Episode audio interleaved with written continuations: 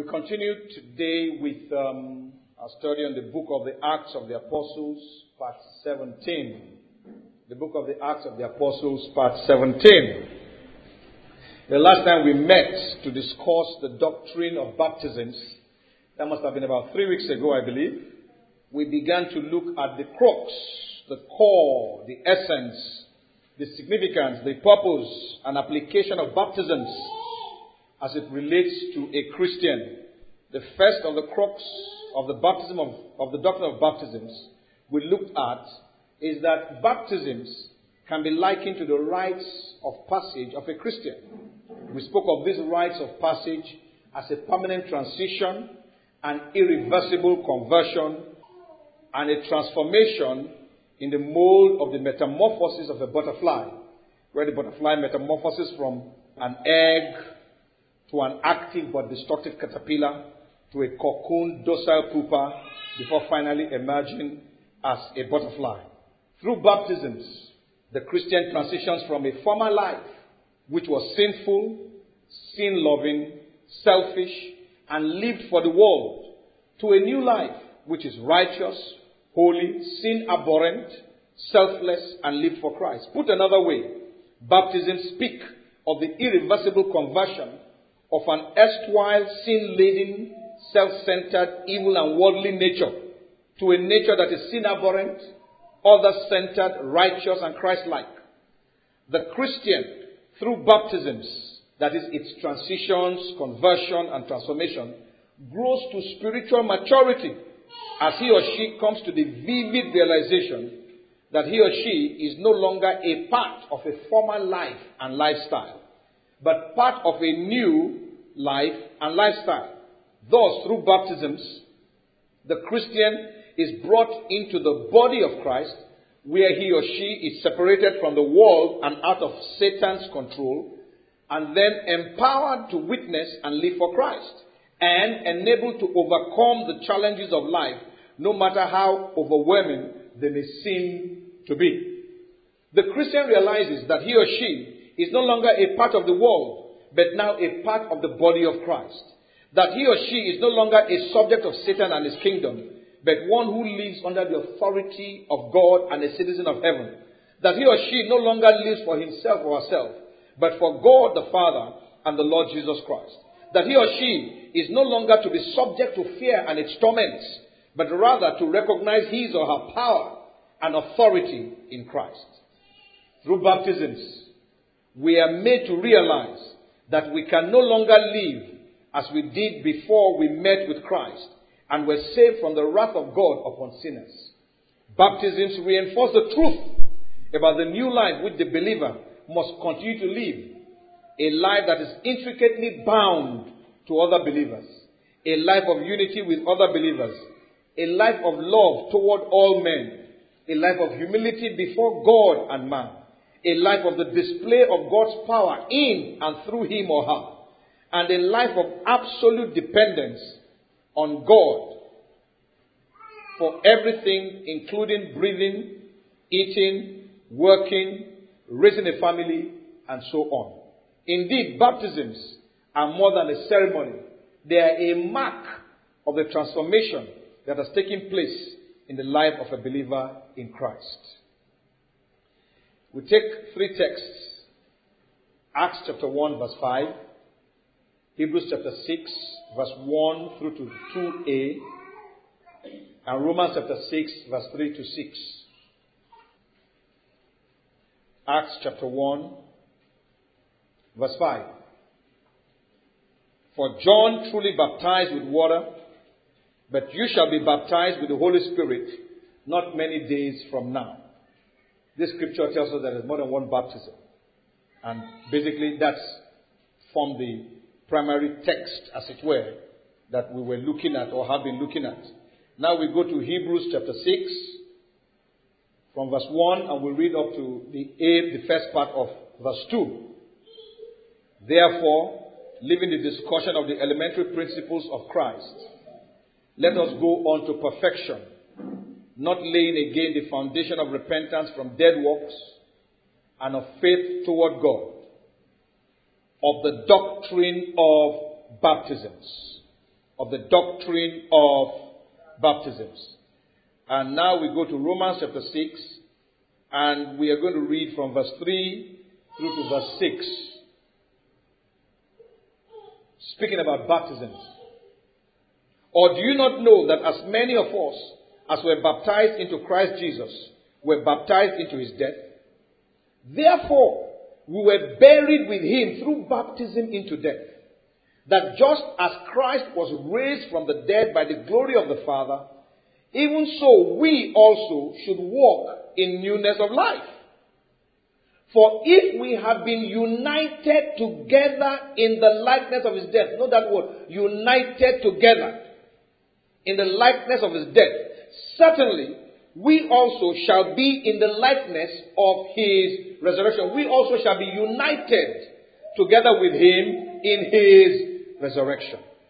Verse 6 Knowing this, that our old man was crucified with him, we must have this knowledge that having been saved through Christ, when Christ was crucified on the cross, we were in him we also were crucified with him. But what was crucified was not our body, but what? The body, that the body of sin might be done away with.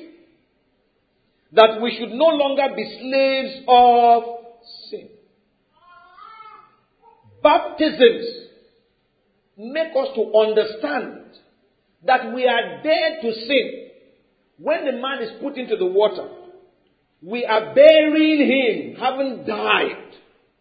And when he's coming up, he's been resurrected to a newness of life. He takes on a new identity. He is a new person, a new creation in Christ. Do you understand that? He is not the old man that we used to know. He's a new man. A new thing has happened in his life. So, what we want to do tonight or this evening is to move on to the next crux or next crux or the core, the next major significance of the subject of the doctrine of baptisms. It's our prayer that the Holy Spirit, as usual, will teach us Himself and make the truth in the Word of God a reality in our lives.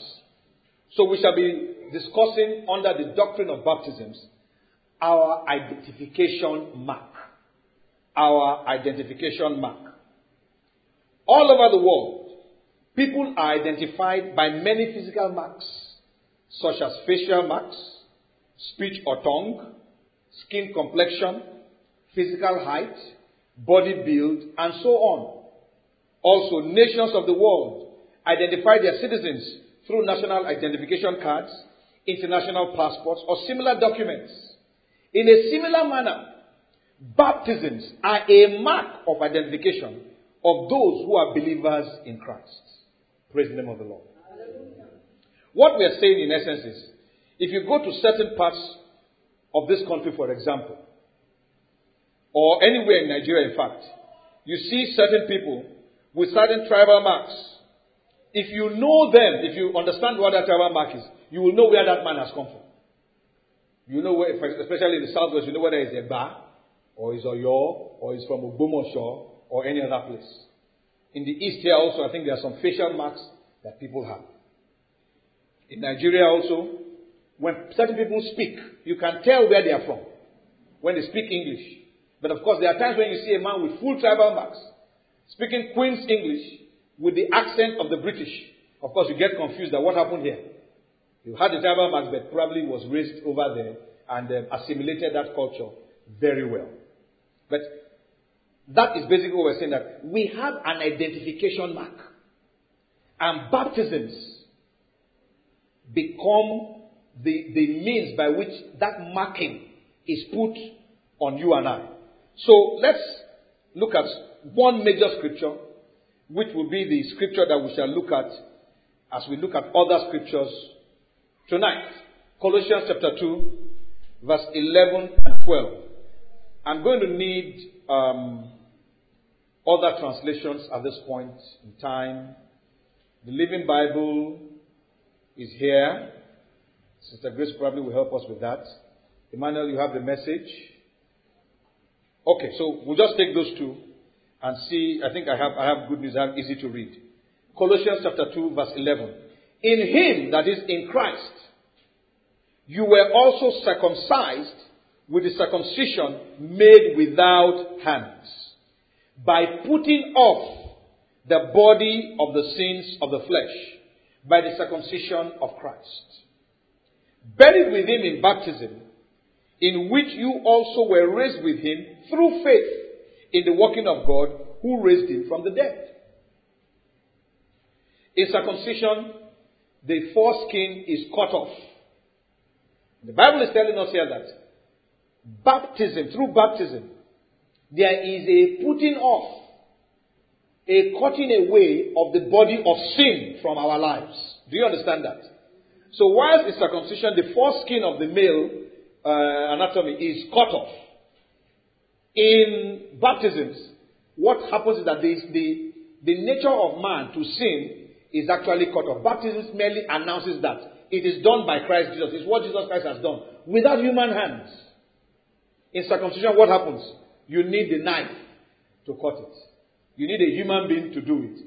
But in this aspect, it is what Christ does. And baptism merely announces what has already been done. That we were buried with him in baptism. So when we are doing baptism, we bury that fellow, we bring him out, we say he has not been raised up to newness of life. It is what has taken place. Do you understand that? But through baptism, we perform a physical act to authenticate a spiritual truth that has taken place in the life of that fellow. Do you understand that? Let me explain differently. When a man crosses from one party to another party with his group,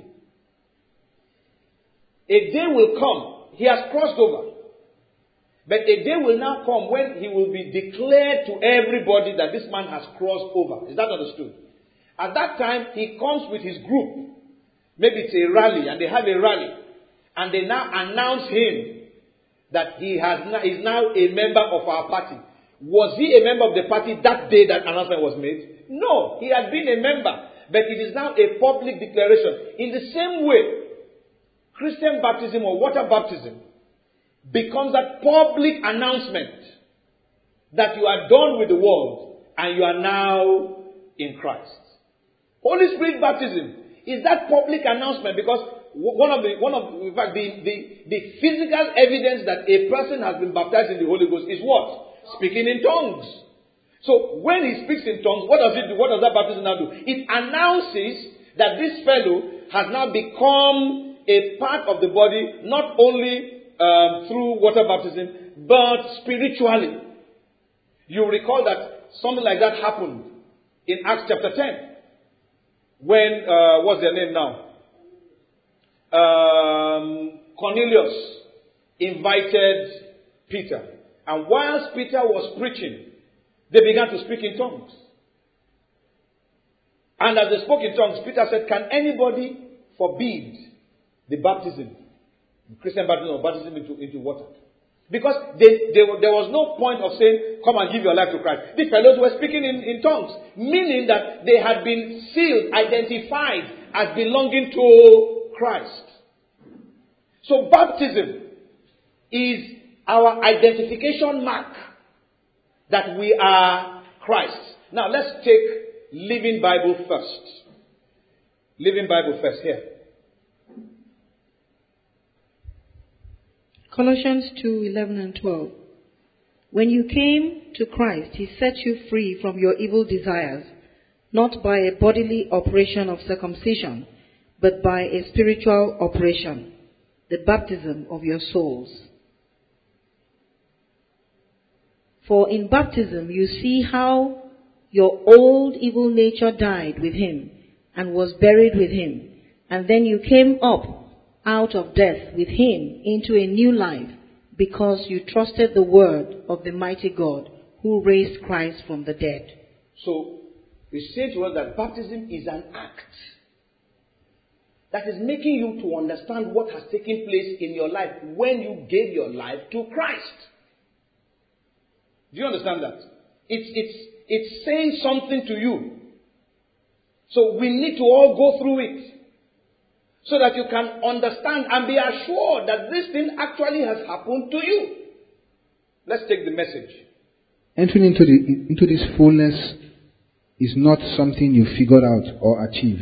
Note, note, please note what the hard message is put in. It says entering into the fullness is talking about what has happened before that. In Christ, you have the fullness of the, of the, of the God that dwells in body. And we, having been in Christ, we're a part of that fullness. Now, he now says entering into that fullness, you don't figure it out.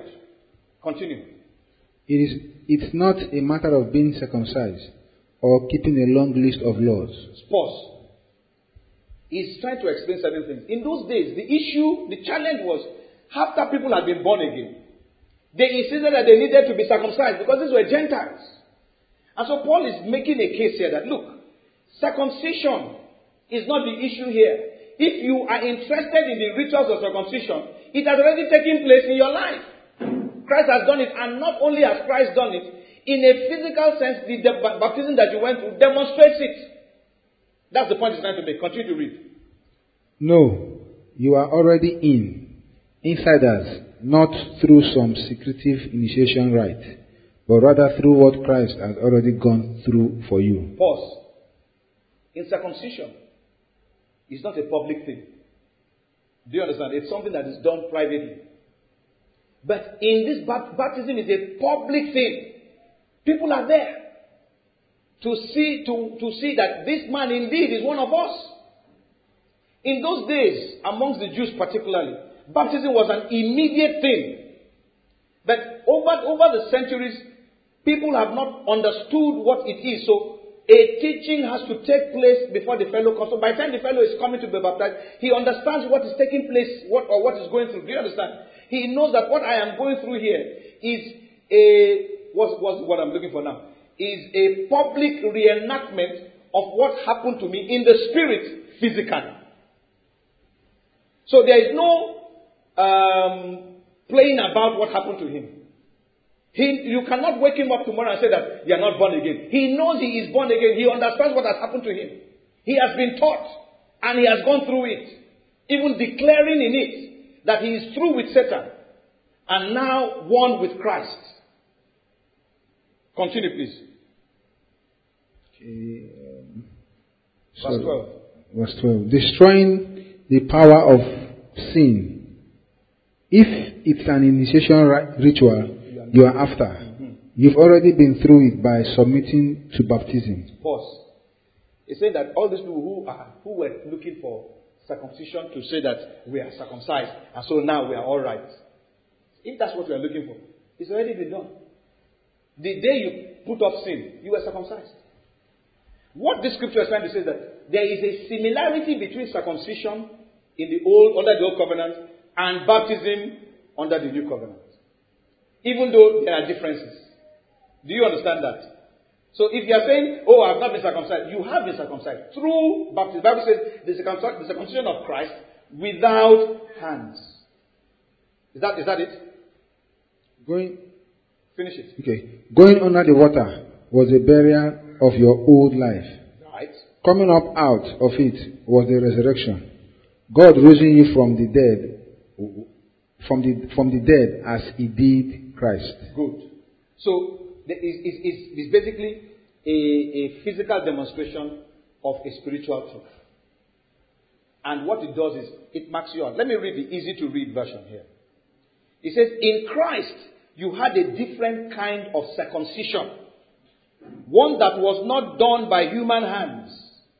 That is, you were made free from the power of your sinful self. The, the, the sinful nature that kept you bound to sin, what happened? It was circumcised, it was cut off. That is the kind of circumcision Christ does. Verse 12. When you were baptized, you were buried with Christ, and you were raised up with him because of your faith in God's power. God's power was shown when he raised Christ from death. So in baptism, we identify with the suffering, the death, the burial, and resurrection of the Lord Jesus Christ. That is our identification mark. That as Christ was, so were we. I don't have to physically die to have died. Do you understand? And the manifestation is in the fact that sin has been cut off from my life. I should no longer be sinning. We'll be discussing that aspect when we are looking at the third crux, either the third or the fourth crux. Let me just tell you briefly here that we've looked at the rites of passage rights. We are looking at our identification mark or our identity. Baptism actually tells us our identity, declares it uh, vividly to us. Then we are going to look at the matter of experience. Because many of us are baptized, we've seen what baptism seeks to achieve. But we're not living it.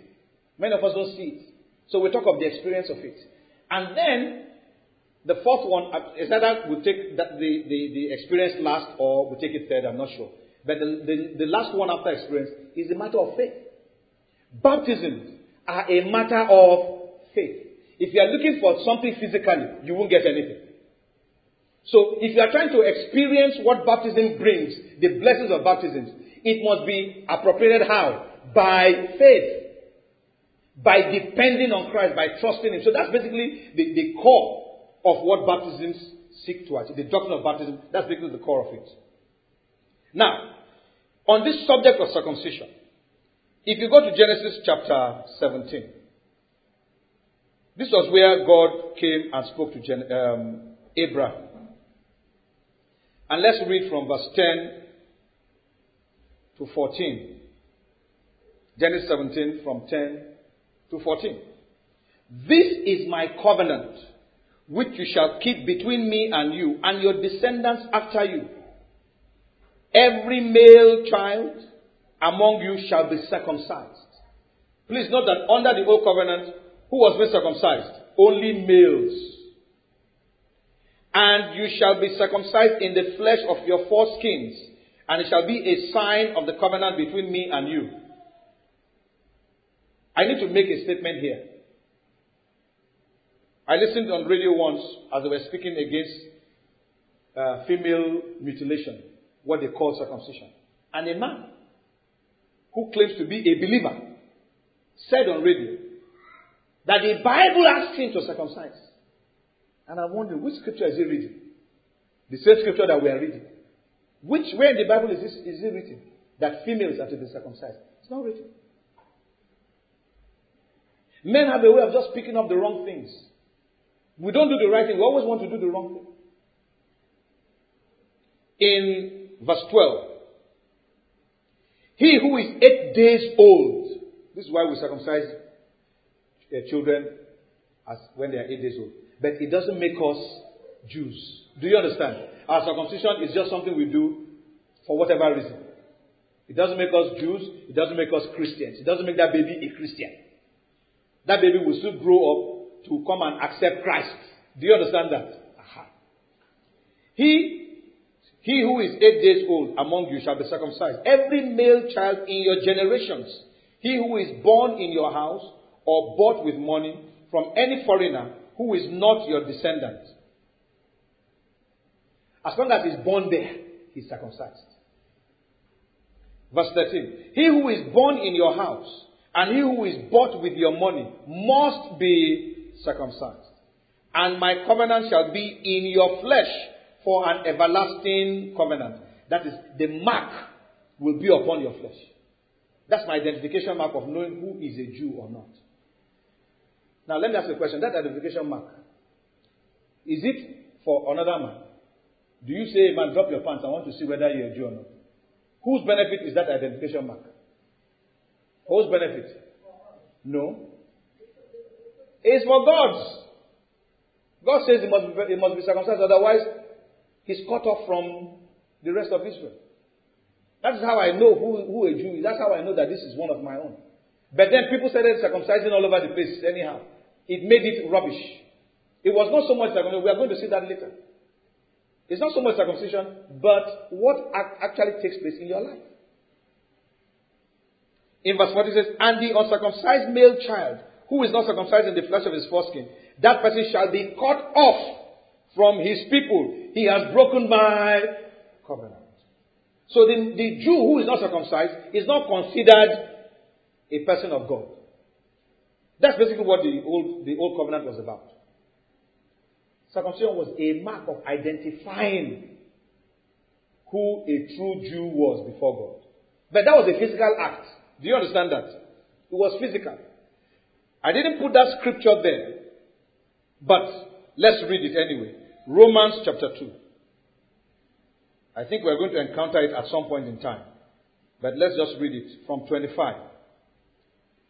For circumcision is indeed profitable if you keep what? The law. But if you are a breaker of the law, your circumcision has become uncircumcision. So all those who were making so much noise about circumcision and this was what Paul was trying to emphasize here. By the Spirit of God. That circumcision doesn't mean anything. You can be circumcised and still go to hell. Therefore, if an uncircumcised man keeps the righteous requirements of the law, will not his uncircumcision be counted as circumcision?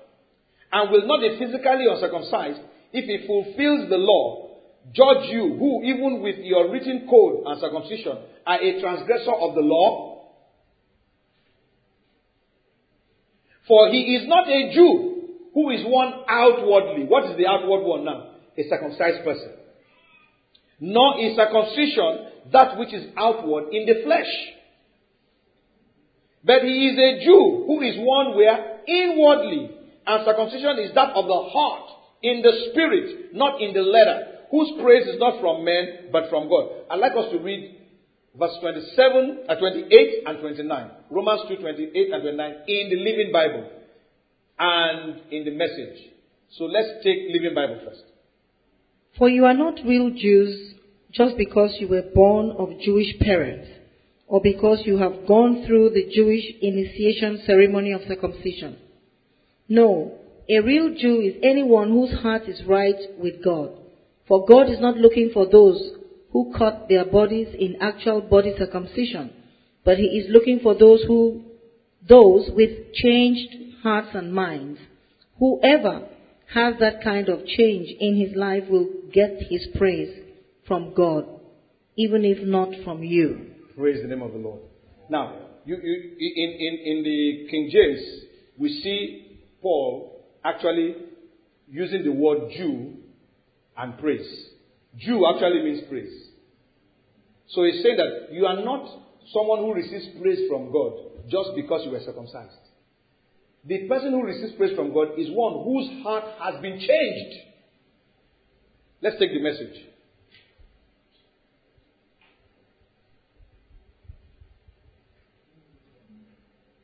Let me from 25. Compress, okay, read from 25. Circumcision, the surgical ritual that makes you as a Jew, is great if you look if you live in accordance in accordance with God's word. But if you don't, it's worse than not being circumcised. The reverse is also true.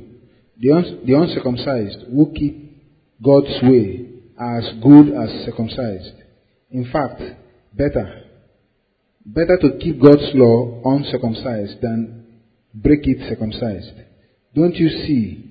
It's not the cut of a knife that makes you that makes a Jew. You become a Jew by who you are. It's the mark of God on your heart, not of a knife on your skin, that makes a Jew. And recognition comes from God, not legalistic critic. Okay. So basically, he's saying it's not the legalism. It's what has actually happened. Remember when we talked about the rites of passage, we talked about transformation, right? We talked about irreversible conversion.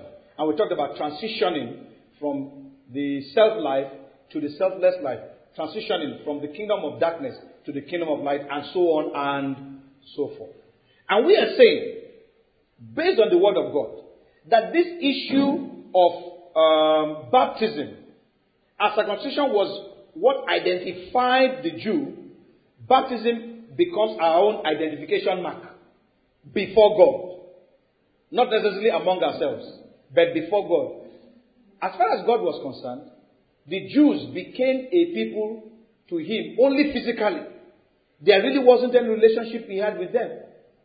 So he could even send them on exile. It didn't, it, hurt him, but it didn't mean much. Because they, they were, they themselves were not having anything to do with him. In a similar way, Those of us who are believers, the Bible is saying that not circumcision, but baptism. Do you understand? And all of this is about one thing the action of the human heart. That is your being, your, your, your, your, your spirit being, being controlled only by the Spirit of God. The Bible says, as many as are led by whom? The Spirit of God, these are the sons of God.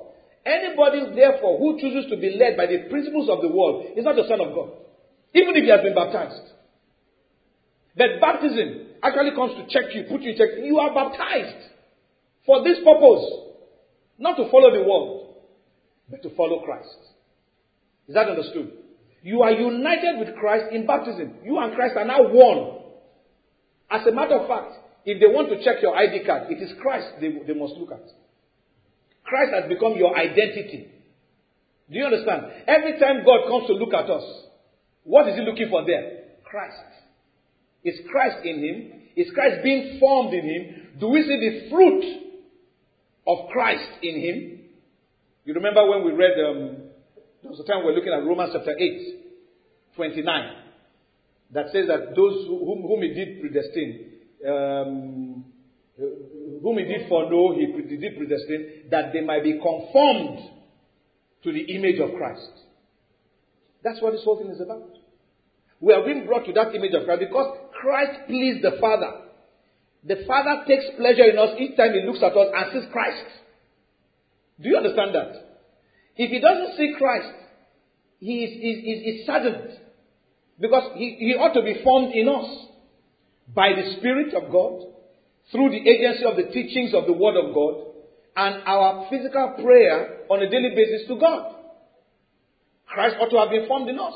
So he looks at us and he sees people who are supposed to have been baptized still living in sin. Let me read it easy to read. Romans 2 28 to 29. You are not a true Jew if you are only a Jew in your physical body. True circumcision is not only on the outside of the body. So we can say this you are not a true Christian only because you go to church. Christianity is not about going to church. It has more to do with what is happening within you than what is happening externally. The life of the believer is actually an internal one, an inner life, which, if it were being lived as it should be lived internally, it should manifest outwardly.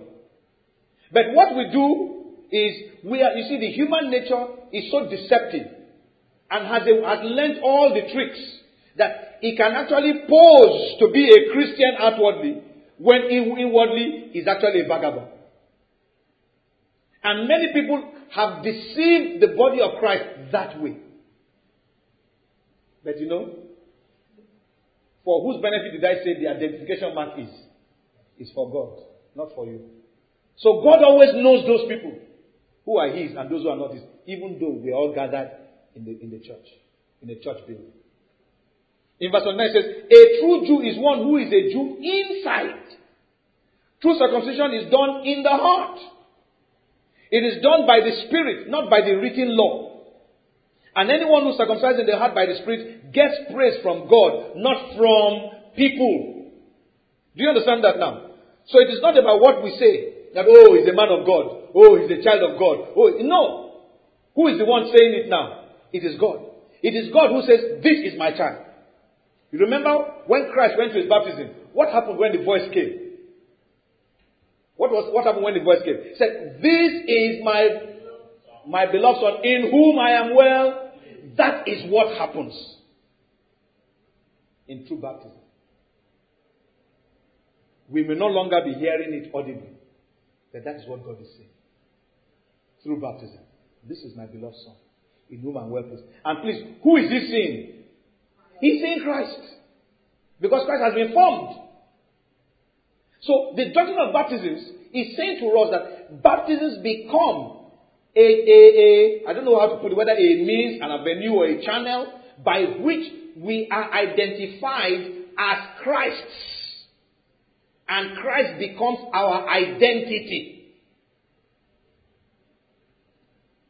If you ask us for our passports now, The color of the Nigerian passport is what? Is green. If anybody is bringing a blue passport, you know it's not, it's not, that's not a Nigerian passport. You don't have to open it first. Based on the color of the passport, we know that this is not. So we don't even tolerate the blue first. We just look at the green one first. Of course, the, the diplomats have their, there's, there's the blue for some diplomats and there's a red for the people who have immunity. Those ones have red as Nigerians. They have red and so on. But at least for you and I, is green. Praise the name of the Lord. And this is what the, the scriptures tell us. Now, this same thing, somebody might say, oh, but what are we talking about? Is, is, the, is, is the Old Testament, is not the, is not the New Testament. That's a different discussion, but I just want to raise an issue here. In Deuteronomy chapter 30, verse 6, Moses caught the understanding of what God was using circumcision to portray, which people now sat down with, as though that is the real issue. They did not understand what God was saying, but Moses had said it long ago. In fact, you, you will find that in, in, in chapter 10, but I'm only going to read uh, verse, uh, chapter 30 of Deuteronomy, verse 6. It says, And the Lord your God will do what? Circumcise your heart it's not a man that's circumcising you now. Who is circumcising you? God. Circumcision of Christ without hands. And the heart of your descendants to do what? To love the Lord your God with all your heart and with all your soul that you may live. We've, we've said this over and over again. That the only way to prove that we love God is to do what? To obey His word. So a man who has gone through the Jewish circumcision rites but is unable to obey God, how does that circumcision benefit him? It does not. Do you understand? So the man, even though he may not be physically circumcised, yet has gone through the circumcision of Christ, which is the cutting off of the body of sin. That is because that is what stops us from being able to obey God. It is the nature of sin that makes it impossible for us to obey God. So what did God do? God removed that nature that makes it difficult for us to obey Him so that we can obey Him. And so we can love Him. Is that understood? That is what baptisms want to do. They, they, they want to portray that to us. That that has taken place. Praise the name of the Lord. In Galatians chapter 6, this point I'm trying to make is driven home Galatians chapter 6, from verse 12 to 15. As many as desire to make a good showing in the flesh. He's talking of people who just want to be seen outwardly as being believers. Some people, some of the ministers of, of the gospel who want to show that, yes, we have a church of one million. That's an outward showing. This is what they were doing. They wanted to show that, oh, people are coming to Christ. And how are they coming to Christ? They are being circumcised. They're insisting that no, no, no, no, no, no, no, no. You can't say that you are born again when you are not circumcised. You must be circumcised. That's what it's saying there. As many as desire to make a good showing in the flesh, these would compel you to be circumcised. Only that they may not suffer persecution for the cross of Christ. They didn't want other people to persecute them. Do you understand that? Even in, even in the church at the time, certain people were persecuting other believers that your doctrine is too, your doctrine is not as it should be. Especially the Jews who had become Christians. They insisted on circumcision. And Paul is saying here that these people want to make a showing. They want to tell people that people are being saved. How? Through circumcision. But nobody gets saved by circumcision. Salvation is by faith. A work of grace through faith. In verse 13 it says, for not even those who are circumcised keep the law. But they desire to have you circumcised, that they may boast in your flesh. That oh, see, is one of us. He's not circumcised. He's a Jew. The, the, in the early church days, some people thought that Christianity was the same thing as Judaism. Under Judaism, if you were a Gentile and you wanted to be a Jew, you had to be circumcised. Do you understand? That way you were admitted as a Jew. But even at that, there were some things you couldn't even do. You couldn't enter certain parts of the temple. You were not permitted to read certain books of the Bible of the Torah. In the, there, the certain portions were not for you. You were still an alien, even though you were circumcised.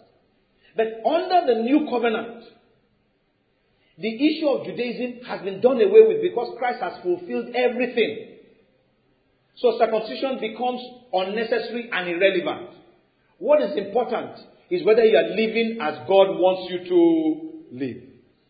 In verse 14, it says, But God forbid that I, that is Paul, or anybody who is a believer, should boast except in the cross of our Lord Jesus Christ, by whom the world has been crucified to me, and I to the world. The world has been crucified to me by the cross, and I have been crucified to the world by the same cross. When Christ died, I died to the world. The world also died to me. Do you understand that? When a man dies, I think I've used this illustration before, but let's look at a man who, is, who was a girl's, a, a lady's man, who was a, a, man about town, and the man dies. And you lay him down there, and you ask, uh, what do you call them now? his old girlfriends to come naked and walk around him. Will any part of his body get up? He's a dead man. In the same way, when we are dead to sin, there is no temptation that is coming to tempt us that will succeed. This is the point we're trying to make. If you go to James chapter 1, the Bible says in James chapter 1, I think it's verse, let, us just read that. We'll come back We'll come back to Galatians 6, but let's briefly go to James chapter 1 and read from verse 13. It says, Let no one say when he is tempted, I am tempted by God. For God cannot be tempted by evil, nor does he himself tempt anyone. But each one is tempted when he is drawn away by what? His own desires and enticed. Then, when desire has conceived, you see what is happening there? Temptation and desire are having intercourse. Do you understand? And desire has now gotten pregnant.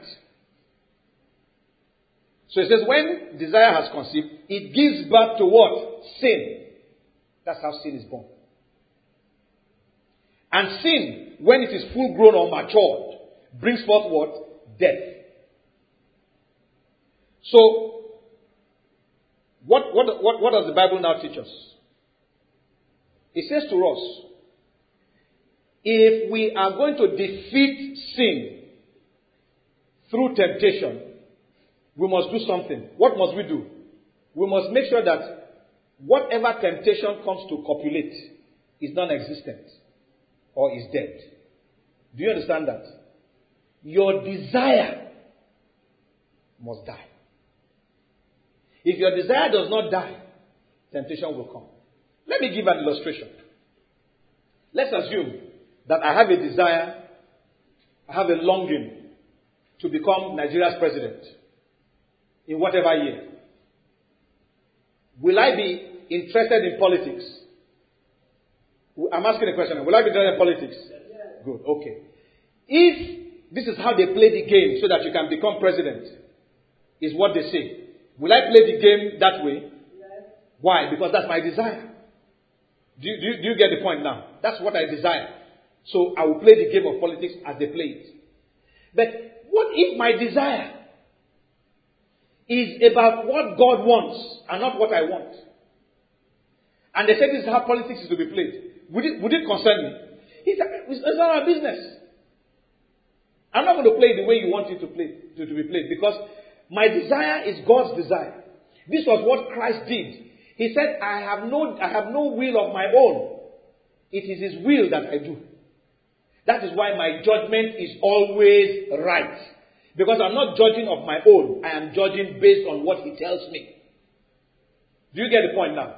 So let's go back to Genesis chapter 6. Uh, Galatians chapter 6 rather. Galatians 6. In verse 15, it says, For in Christ Jesus, neither circumcision nor uncircumcision avails anything, but what? A new creation. What is, what is the issue as far as Christ is concerned? Is what? You are a new creation. Circumcised or, no, or, or, or not. As far as Christ is concerned, the issue is not whether you are circumcised or not, but are you a new creation? In 2 Corinthians chapter 5 verse 16. 2 Corinthians chapter 5 verse what does the Bible say?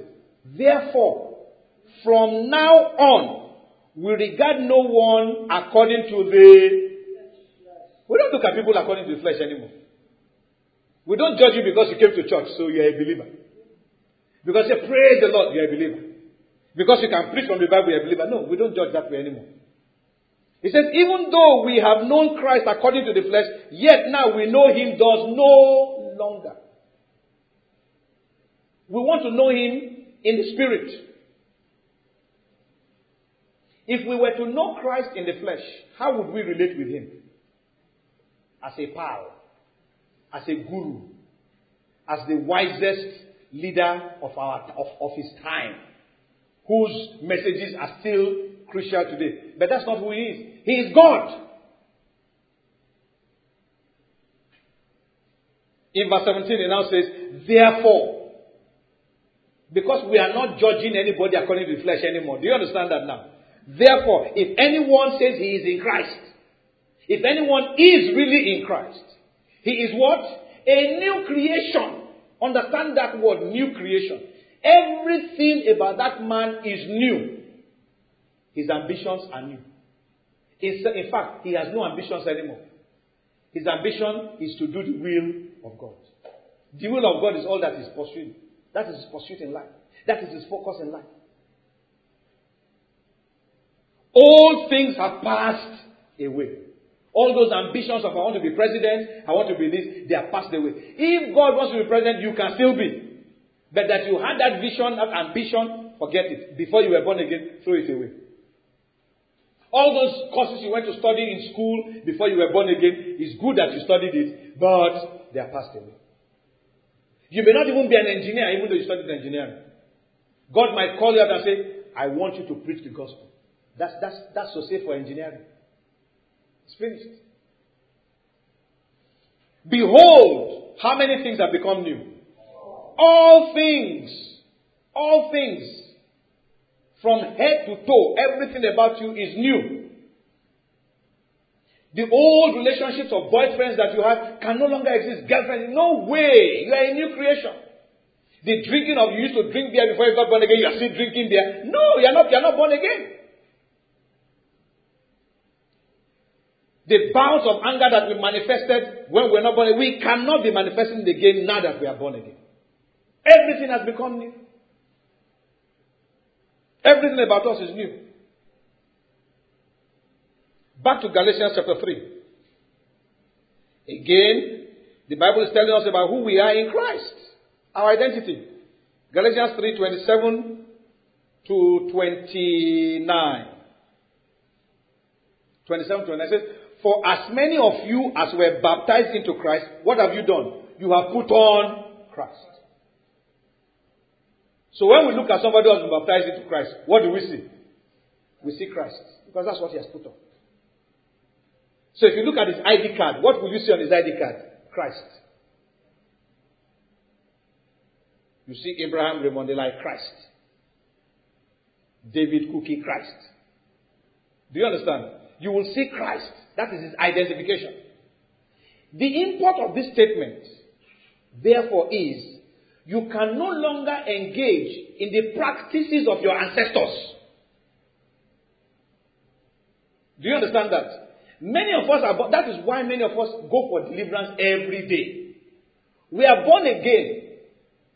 We are saved. Then we now carry our bags and our bodies and go for village meeting where they are pouring libation and we are busy saying it's here, saying it's here. And they say they want to give um, they, they are, we need to perform a, a, a rite for our ancestor.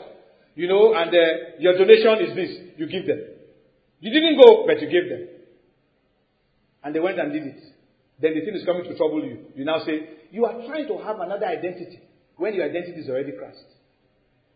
That's why we said, all things are passed away. All things have become, you're brand new. You, have, you belong to a new family. That family is the church. And God is the head of that family. Christ is our eldest brother. And every other person there is a brother or a sister.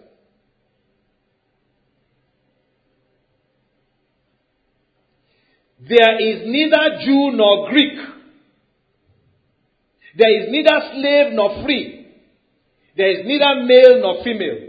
For you are all one in Christ Jesus. We don't, we don't have that kind of discrimination and segregation in the body of Christ. There's no difference. We are all believers. We are all Christians. That's why most times you find in the Bible that they use the word man.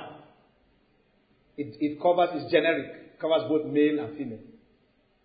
Let's not get into the world that are trying to feminize everything and say, well, they should say woman or she or he. no, it doesn't matter. In the scriptures, it is man. If any man be in Christ, does it include women? I'm asking a question. Does it include women? Exactly. Verse 29. And if you are Christ's, then you are Abraham's seed and heirs according to the promise. He was making a, a, a passionate uh, statement here. He had told them before that Abraham, the promise that God made to Abraham, which was 430 years before the law, the law that came afterwards could not have destroyed that, that promise. That promise holds sway. So whatever God promised Abraham, we, having been in Christ, are part of that promise. The law did not cancel it. Some of those things were merely brought into the law because these people belonged to Abraham. But now we belong to Abraham apart from the law. Do you understand that? So we say Abraham's blessings are mine. What are we saying? We are saying that we are Abraham's blessings are ours because of Christ. Christ came through Abraham, and we are of Christ. So, because Christ came to Abraham and we are of Christ, what happens? Every promise that God made to Abraham, He also made to us. And all this because of baptism. Now, I know that a lot of times we say this baptism thing is by faith and other things. But there are some there are some times when the mark of baptism is actually on your body. Galatians chapter 6, verse 17. After Paul had written all that, the, the, the, the second to the last verse. Let's read together. One, two, go.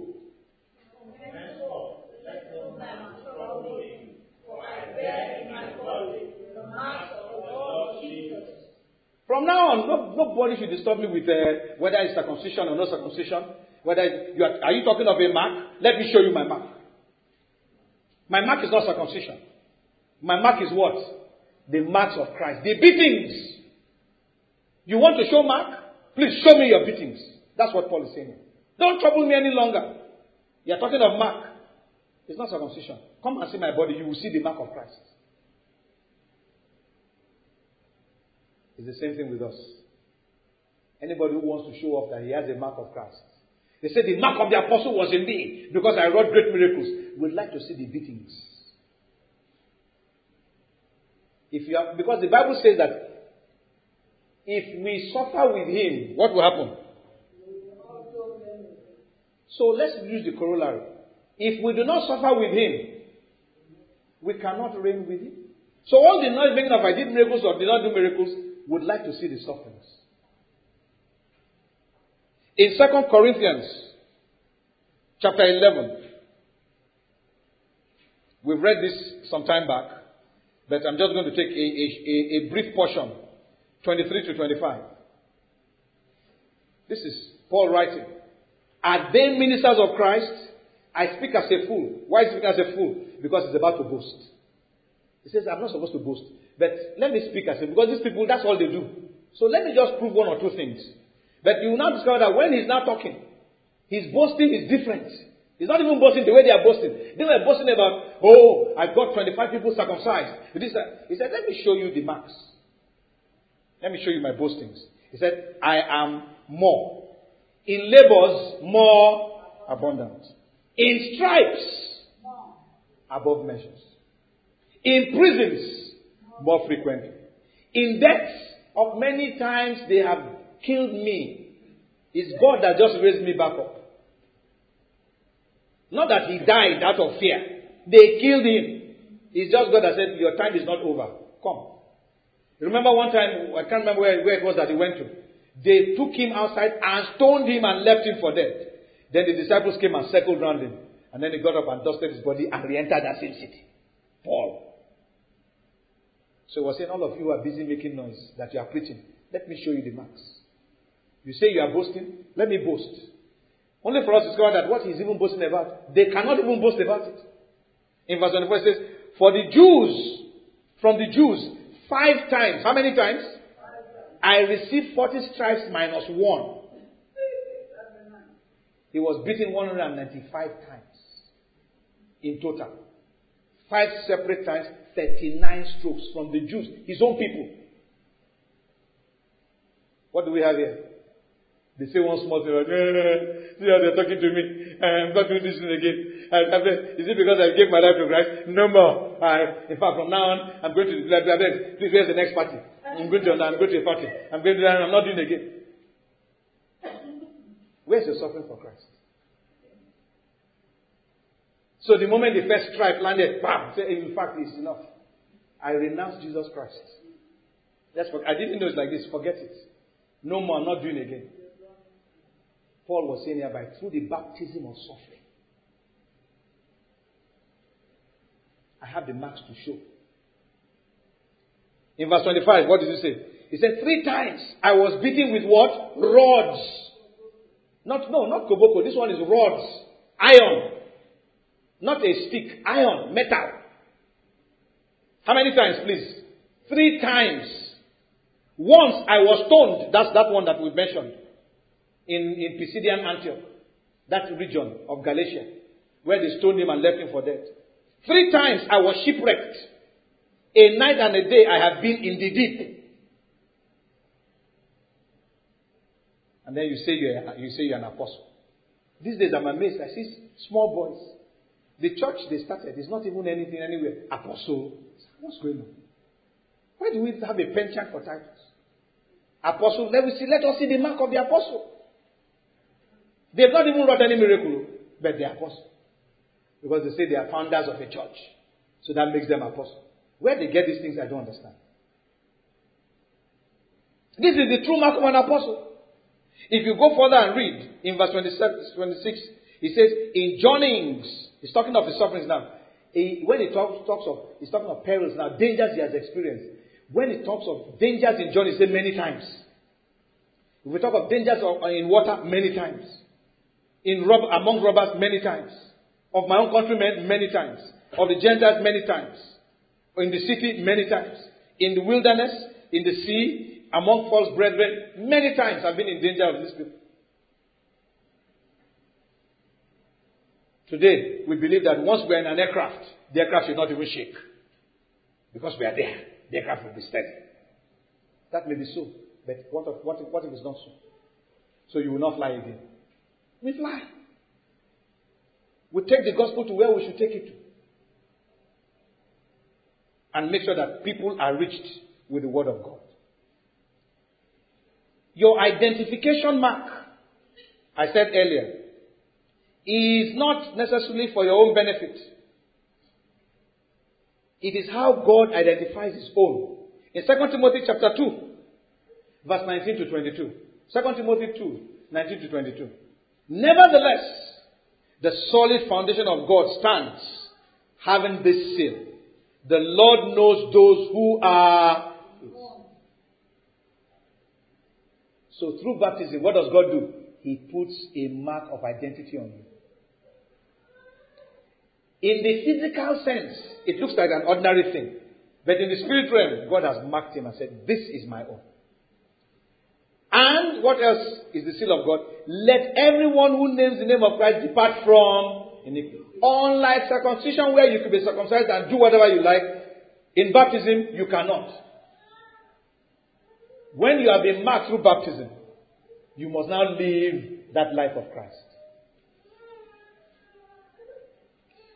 In verse 20, it says, But in a great house, there are not only vessels of gold and silver, but also of wood and clay, some of honor and some for dishonor, some for honor and some for dishonor. Therefore, if anyone cleanses himself from the latter, that is from sin, He will be a vessel for honor, sanctified and useful for the master, prepared for every good work. So, yes, we have been baptized, but we now live that life. We make sure that we are cleansing ourselves.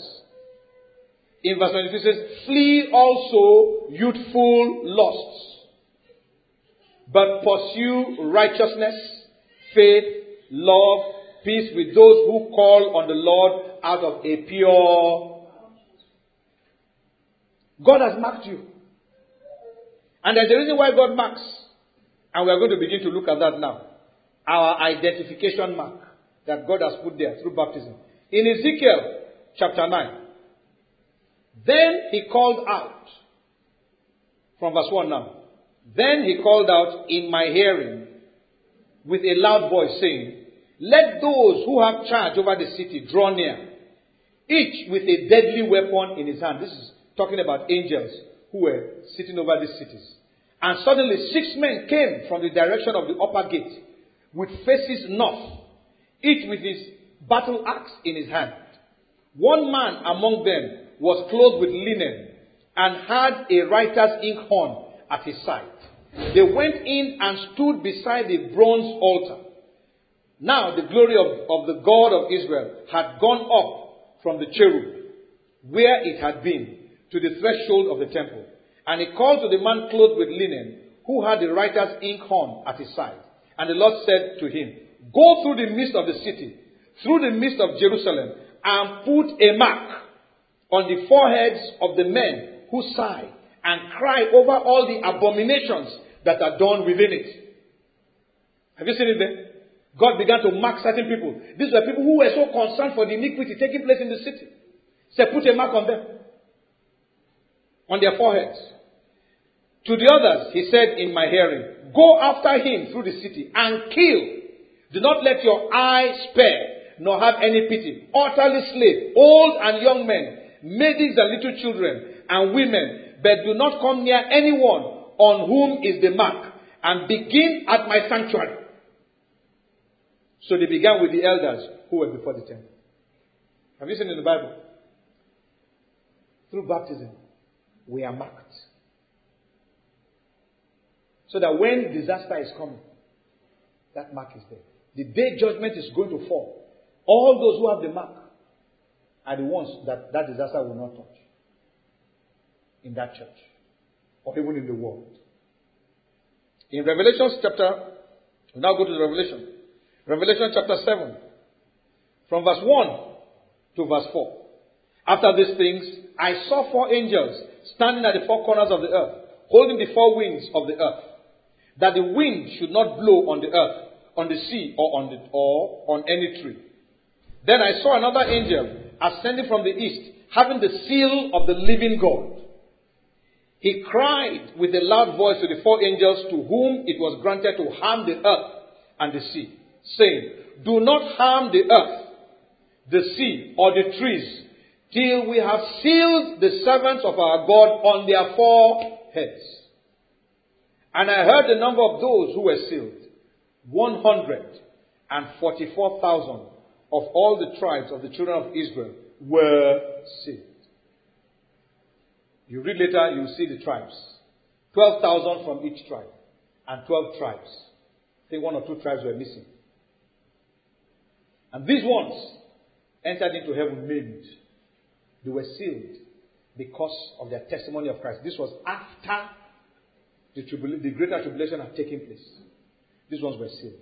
Now, if we go to chapter 9 of the same Revelation, again, verse 1 to 4, we read another portion here. It says, Then the fifth angel sounded and I saw a star fallen from heaven to the earth. To him was given the key to the bottomless pit. And he opened the bottomless pit, and smoke arose out of the pit, like the smoke of a great furnace. So the sun and the air were darkened because of the smoke of the pit.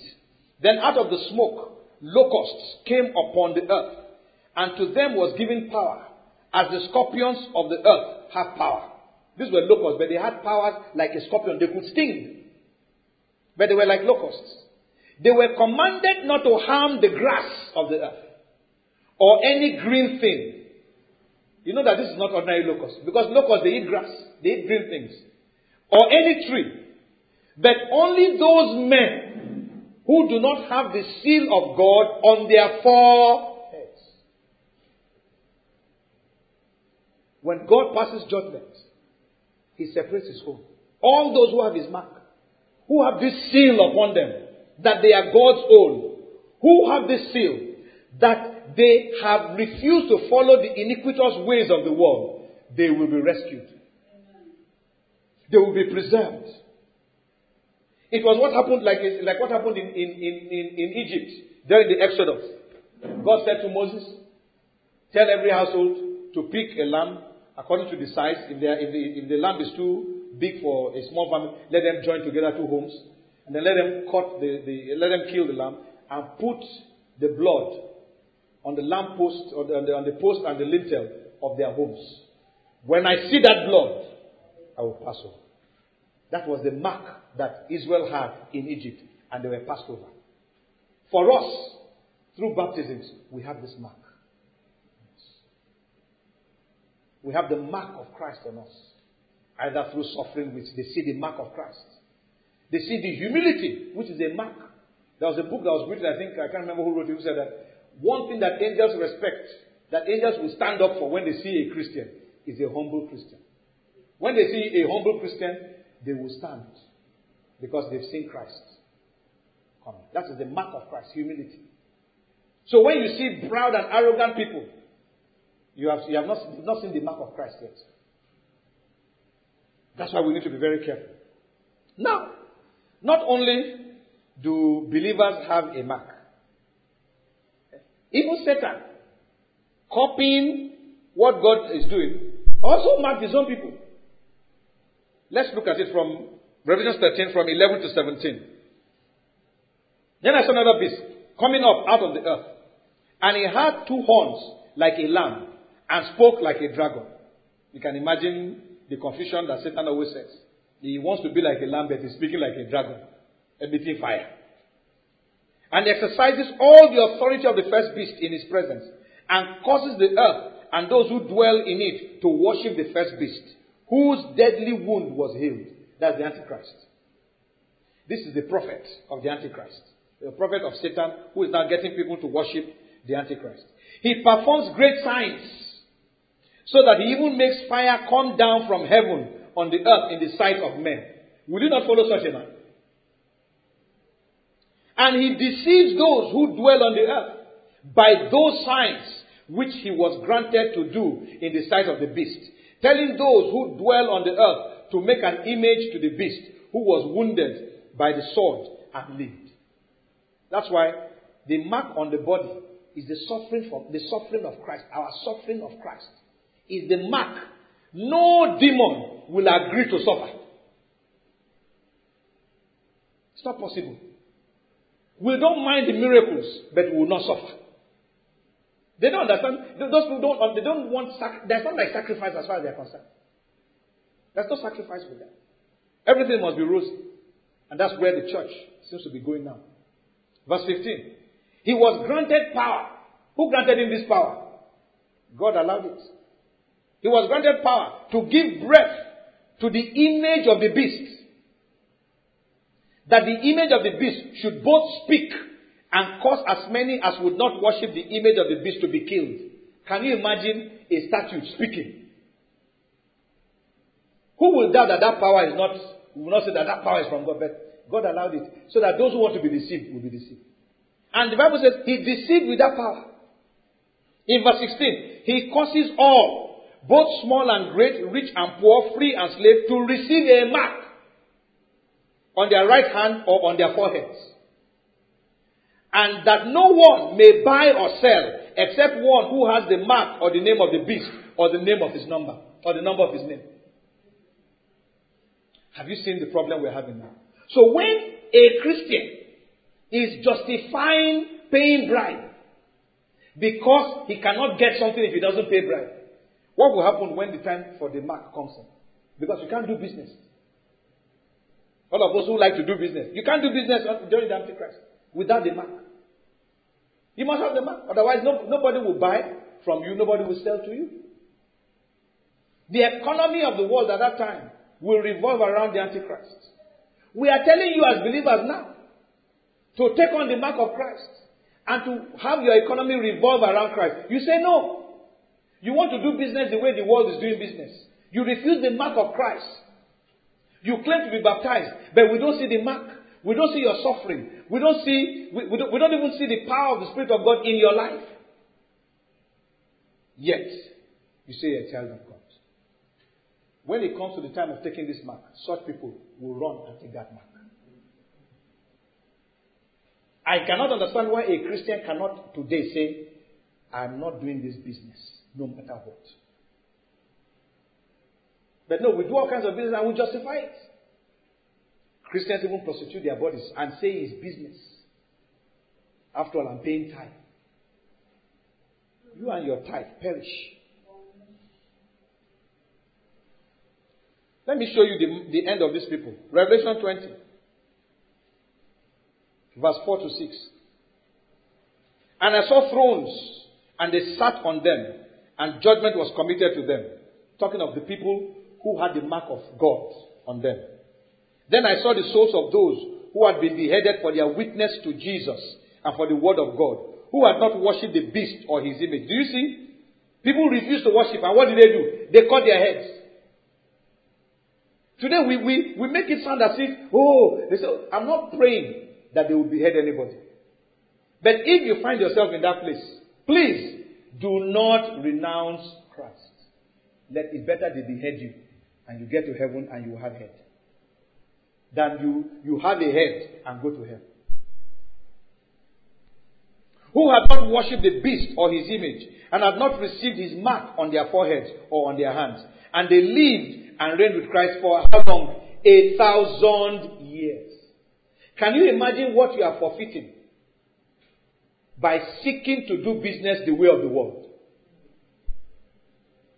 A thousand years on the, on the same planet before it is changed. But the rest of the dead did not live again until the thousand years were finished. This is the first resurrection. They were not there. All those who died without Christ, even though they went to church, and as soon as they died, we had posters, we sang songs, we said, Oh, what a great brother this brother is. Oh, what a wonderful sister this sister is. We were the ones giving the accolade, we were the ones giving praise. Yet God did not mark that person. So at the first resurrection, he didn't resurrect. You will try and say, Where's his brother? Ah, where's his brother? God forbid you will all be there in Jesus' name. Amen. Because not only will you have the mark, you will live as God wants you to live. Amen. In verse 6, it says, Blessed and holy is he who has part in the first resurrection. Over such, the second death has no power. But they shall be priests of God and of Christ, and shall reign with him a thousand years. I think I've discussed this with you before. Those of us who have the seal of God on us, for a thousand years, we will still come back, even if we die. We will resurrect. That first resurrection, we will taste of it. Christ is our identity. And I am proud to be identified with Christ. There are some things that's happening today. We're going to see some of those things later. Where Christ had warned, we're going to see it later as we do the conclusion. You will see that the reason why you are being attacked ferociously by Satan is because of your identity. When they look at you and see Christ, say, ah, mark. Put a mark on him. Let's attack him. Let's finish him. But because you have the mark of Christ, and your desire is the desire of Christ, he cannot even drag you out of that. You say to him, is it to behead? Behead. Is it to beat? Beat. Is it to kill? Kill. Is it to delay? Delay. But today, not, not many Christians are not ready to wait. We come up with all manners of schemes to get around things. Acts chapter 19, 11 to 17.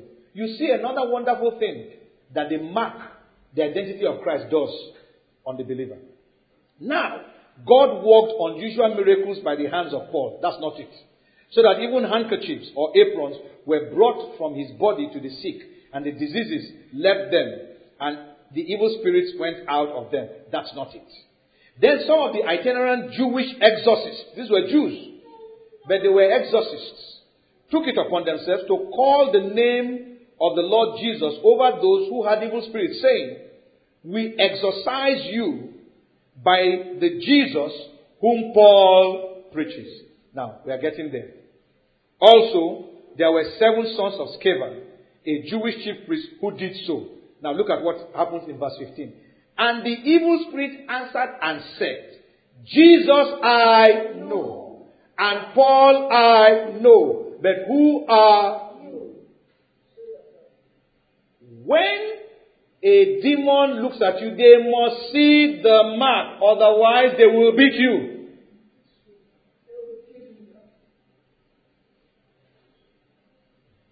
I went to a deliverance. I went, and saw a deliverance meeting once. I don't know what happened to the fellow. He was ministering with another man of God. People were being delivered. This other fellow, when the demon handled him, he, tore, he almost removed his uh, pants, tore his trousers. This is a man of God. What happened? He tore him. He was saying he wanted to beat him mercilessly. I have heard of situations where they are doing deliverance, and the man goes, Hey, come on. I say, Come on, who are you? Show yourself. I say, Yes, I am I'm the one that you slept with yesterday. The man will keep quiet. Yeah, they know who is who is Christ. They know who is not Christ. And they don't joke with those who are Christ. They say, now he's going to sleep. This is time to attack him. Let's attack him while he's sleeping. Only to come and see that he's guarded because of the mark. The mark does not stop you from being persecuted, but it preserves you when it is necessary. Shadrach, Meshach, and Abednego, they must have had that mark. Because when they told them to bow, they said, We are not bowing. They burned the fire, they said, We are not bowing. They heated it seven more times, they said, We are still not bowing. You can throw us inside. What was their desire? Their desire was God's desire. They had no desire for life. The people were taking them into the furnace. The Bible says the fire consumed them. So my own my own way of looking at it is that they must have walked in because if the person taking you in has been consumed with fire, you are the only one who can walk into it. They walked in. And not only they walk in, they were walking around the fire. Ah, and I wonder what's going on here. The ropes that they used in tying them was loose.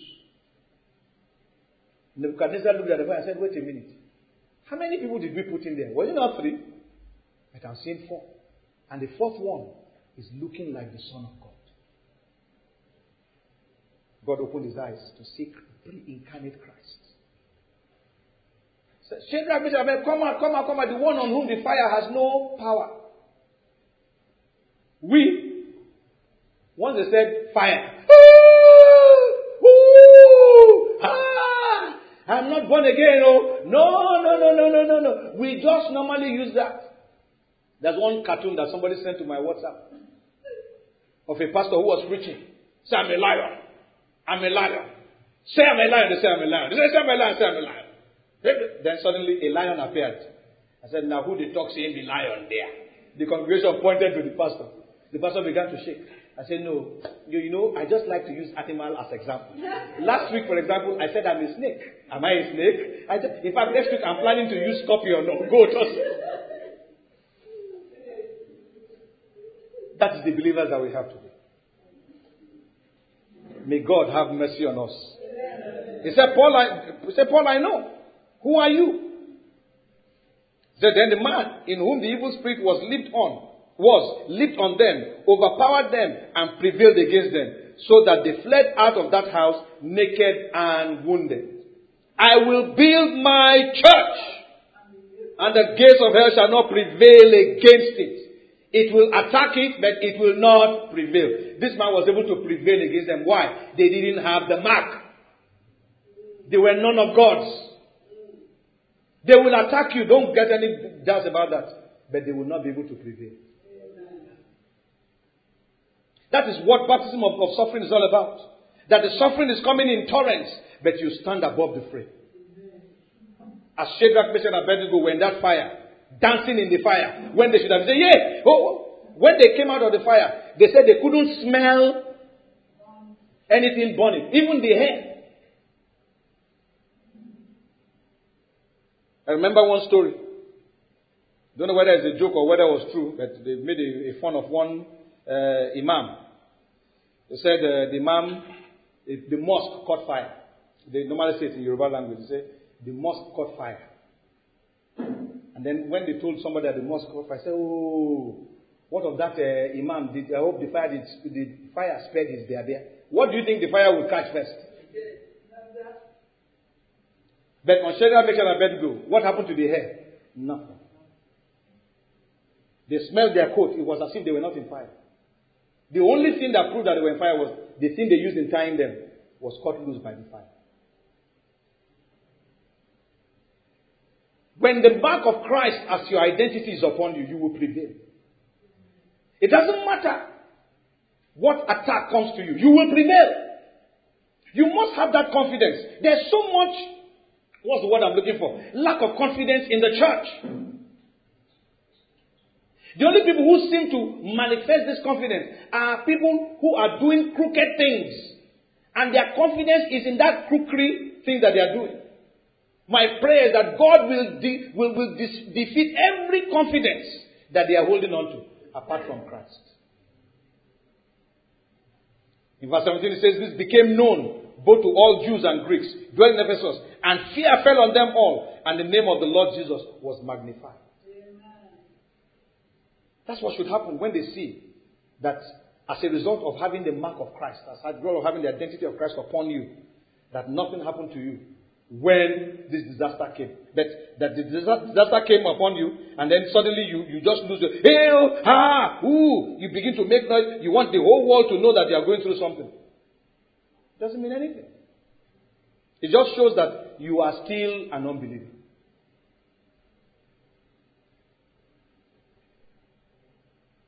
We can go through challenges of life. But if we submit ourselves to the Holy Spirit and the building up of, of Christ, we will withstand every such attack in Jesus' name. Amen. Finally, in Mark chapter 16, 15 to 18. Mark 16, 15 to 18.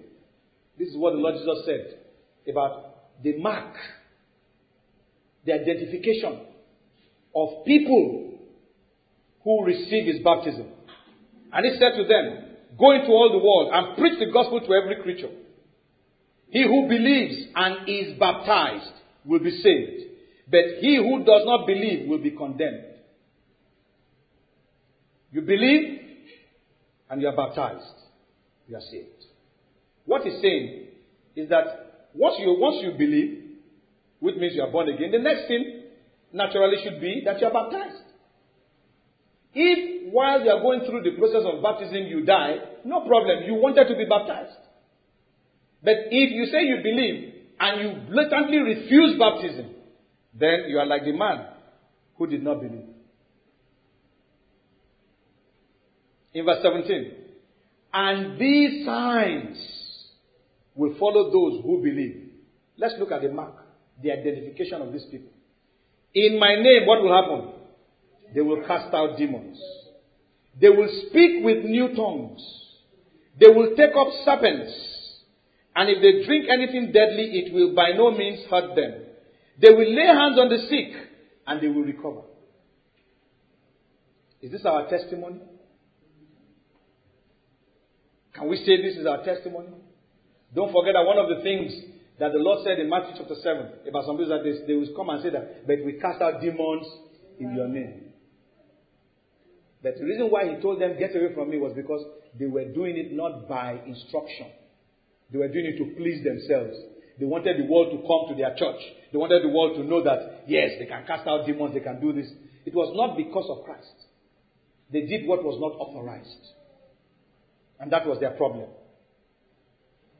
But for the believer, this is his identity. His identity is in Christ and all that Christ is. He has no business toying around with the world. He, he was circumcised from the world, or the world rather, the, the, the, the, body of sin was circumcised from his life. He has no business with the world. He has no business with desires that are not from God anymore. He is dead to his desires. Let's conclude. Through baptisms, we identify with and become a part of the suffering, death, burial, and resurrection of Christ. And as such, we can be said to bear the identification mark of Christ, which can be both spiritual and physical, as in scars of wounds resulting from beatings, persecution for Christ's sake. Unlike circumcision, which was physical, and the mark of the old covenant, baptisms are spiritual and the mark of the new covenant. Indeed, through baptisms, we are united with Christ and thus identify ourselves as belonging to Him, not just as partners or merely as partakers with Him, but as being part of Him. When you say you are partnering with somebody, what does that mean? You are still an individual. The other person is still an individual. You can, you can, you can remove that partnership, right? But when you are part of something, you are part of it. You're not a partner. You are a part of it. If they tear you out, they tear the other person out. We're not just partakers, we are a part of it. If, look at my body now. If I, if I want to drink a bottle of Coke with a straw, which part drinks it? But do you know that my muscles are involved in that suction action?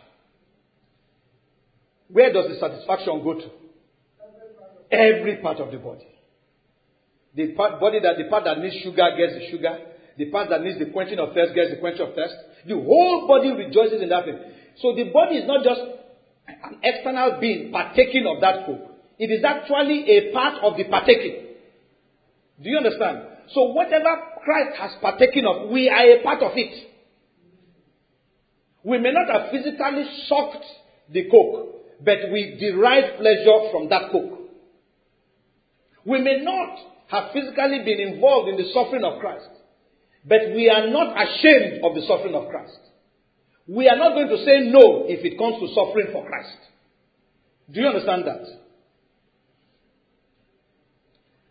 Thus, through baptisms, we are brought into union with Christ, who thus becomes every Christian's identity, manifesting in the believer's lifestyle of Christ likeness.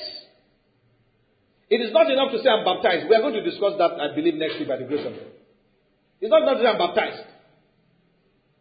We want to see it manifesting. Remember what John the Baptist told who welcomed his baptism? He said, Please, can we have meat, uh, uh, uh, what's it? Fruit, meat for repentance. Let's see it. Don't just come to baptism. Let's see you after the baptism doing the works that you should do. Not only do we identify ourselves with and in Christ through baptisms, but Him being our identity, we are marked, sealed, or identified by God to be His very own special people. Remember First Peter chapter 2 verse 9? We are a chosen generation, a royal priesthood, a holy nation, a peculiar people or a special people of God. Who have been called out of darkness into his light to show forth the praises of him who has thus called us. And we are thus preserved as a result of this marking of God from the evil that is to befall the world and its inhabitants on the day of judgment. Incidentally, Satan also marks his own with a physical mark. And this can similarly be identified by their lifestyle, which is generally sin laden, worldly, and tolerant of sin. When you find people who are tolerant of sin, you have found people who have the mark of Satan. Sadly, all those who bear the mark of Satan will perish in eternity though they may have pleasures, albeit temporarily, here on earth. The good news, though, is that if anyone who is in Satan's camp turns to God in genuine repentance, and I'm saying this very seriously this evening, let us remove the camouflage. Because many of us like to, we, we just, I don't know, I don't know, you can't fool the pastor. You can only fool yourself. Let's remove the camouflage. Let's be sincere. If you are still in Satan's camp, still doing things according to the world, still being tolerant of sin, still being loaded with sin, you need to get born again. That's the reality. Let's leave out all this and going to church. And going to church, what does it mean? If heaven was not real, you honestly think that is what I'll be doing? I remember going to preach to somebody, I was even teaching him. One day the boy asked me, said, Why are you doing what you are doing? And I was wondering, how does he expect me to answer this question? I said, I'm doing it because I look at somebody who will be perishing if he doesn't receive this teaching. He said, Is that the only reason? I said, That's the reason. He lost interest. He was looking at somebody who would come and change his life for him. I'll come and buy him clothes, I'll buy him shoes, I'll give him employment. That's what he was expecting. No, that's not the reason. So if all you are, you are here for is so that you can get more money, get a better job, I think you should pack your bag and go. That's not the reason why we're here. We are here to understand the Word of God, the very Word of God, and know how to live that life in a practical sense so that we can become useful in the kingdom of God to win other souls into Christ. That is the reason why we're doing what we're doing. So if you believe that you want to take the mark of Satan and you want to continue to do business with Satan, please by all means go ahead. But if you've been doing that, and you say there's something wrong with what I've been doing, and you're sincere in your heart, and you want to turn to God, this is your opportunity. I'll wait here. You come out here. I'm not making any other call. You come out on your own and I'll pray with you. Because the time is going to come when what you are hearing you will not be able to hear again. This is your opportunity. Don't lose it. So if there's anyone who is in Satan's camp and you make up your mind to turn to God in genuine repentance, he or she is forgiven of his or her sins and marked as belonging to and united with Christ instantly. Baptisms will now become what we will now do as a demonstration to show you what happened to you this instant. Don't care whether they call you pastor where you work. Whether they say that you are the, you are the new uh, Guru Maharaja or of, of Christianity, wherever. If you are not born again, better come out here today. Such yourself. If they are backsliding, better come out here and sort yourself out. So that you will never backslide again. And understand what it is all about. Furthermore, Satan recognizes the mark or seal of God upon God's own people and marks them out for special attacks, which will fail through Christ our identity. What Satan is attacking is Christ in you. And Christ in you is your hope of glory. That's what Colossians 1.27 tells us. In John 15.19, let's read that. Let's read uh, John 15.19. And then we'll read um, 1 Peter chapter 4, verse 12 to 16. But John 15:19 says, If you were of the world, the world would love its own. Is the world falling in love with you? Does the world applaud you? Are you looking for the praise of the world? You say, Oh, that's a wonderful man. It, be, it means you are the world. Yet, because you are not of the world, but I chose you out of the world, therefore what happens? The world hates you. The world hates you. Not because you did anything wrong, personally. Do you know the wrong thing you did? You are wearing the image of Christ. That's all. You are wearing the identity of Christ. That's why the world hates you. So stop thinking that there's something special about yourself. No, it's about Christ. That's why the world is attacking you. The day you renounce Christ, the world will stop attacking you. The day you stop following Christ, the world will stop attacking you. I'm telling you the truth. If the world begins to pour into this place, we need to be very careful. Once the world starts pouring in, they won't change. They will come the way they are. They won't change. They will remain that way. We have to check what we are doing in the pulpit. They must change. Cannot continue that way. And if they want to continue that way and see that the pulpit is not changing, what will happen? They will go. They can't sit there. But for the world to be comfortable in a meeting, we are doing something wrong. First Peter chapter 4, verse 12. through to 16. Beloved, do not think it strange concerning the fiery trial which is to try you, as though some strange thing happened to you. But rejoice to the extent that you partake of Christ's sufferings, that when his glory is revealed, you may also be glad with exceeding joy. If you are reproached for the name of Christ, blessed are you. Is that in the Bible? Is that your own Bible? Because that's what I'm reading here. What is, what is making you blessed now? Because you are being reproached for the name of Christ. For the Spirit of glory and of God does what? Rest upon you. It is that Spirit that that is what they are seeing and they are attacking you. That's why you are being reproached. Because you are Christ. On their part, he is blasphemed. But on your part, he is glorified. They are blaspheming Christ. In blaspheming you, who are they blaspheming? Christ. In attacking you, are they blaspheming? Christ. But on your part, what is happening? He is being glorified. Even that suffering that you are going through, even that shame that is making people wonder, are you the only one that is going through this thing? Is glorifying Christ. So don't change. Don't allow people to convince you that in serving Christ, that you are bringing shame to the name of Christ. You're not bringing shame to his name. You're bringing glory as you suffer for him.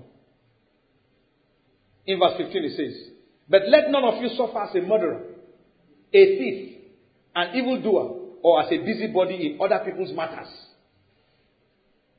Let's stop going through some strange things and say that we are suffering for Christ. You have been living in fornication. You are going through some, some, some, some challenges. You say, why, why, why, why am I going through these challenges? You don't know. Are you going to tell that you don't know why, why you are going through those challenges? That it is because of your iniquitous living? It is not because you are a Christian. No. You are suffering as a thief. You are suffering as an idolater. You are suffering as an adulterer.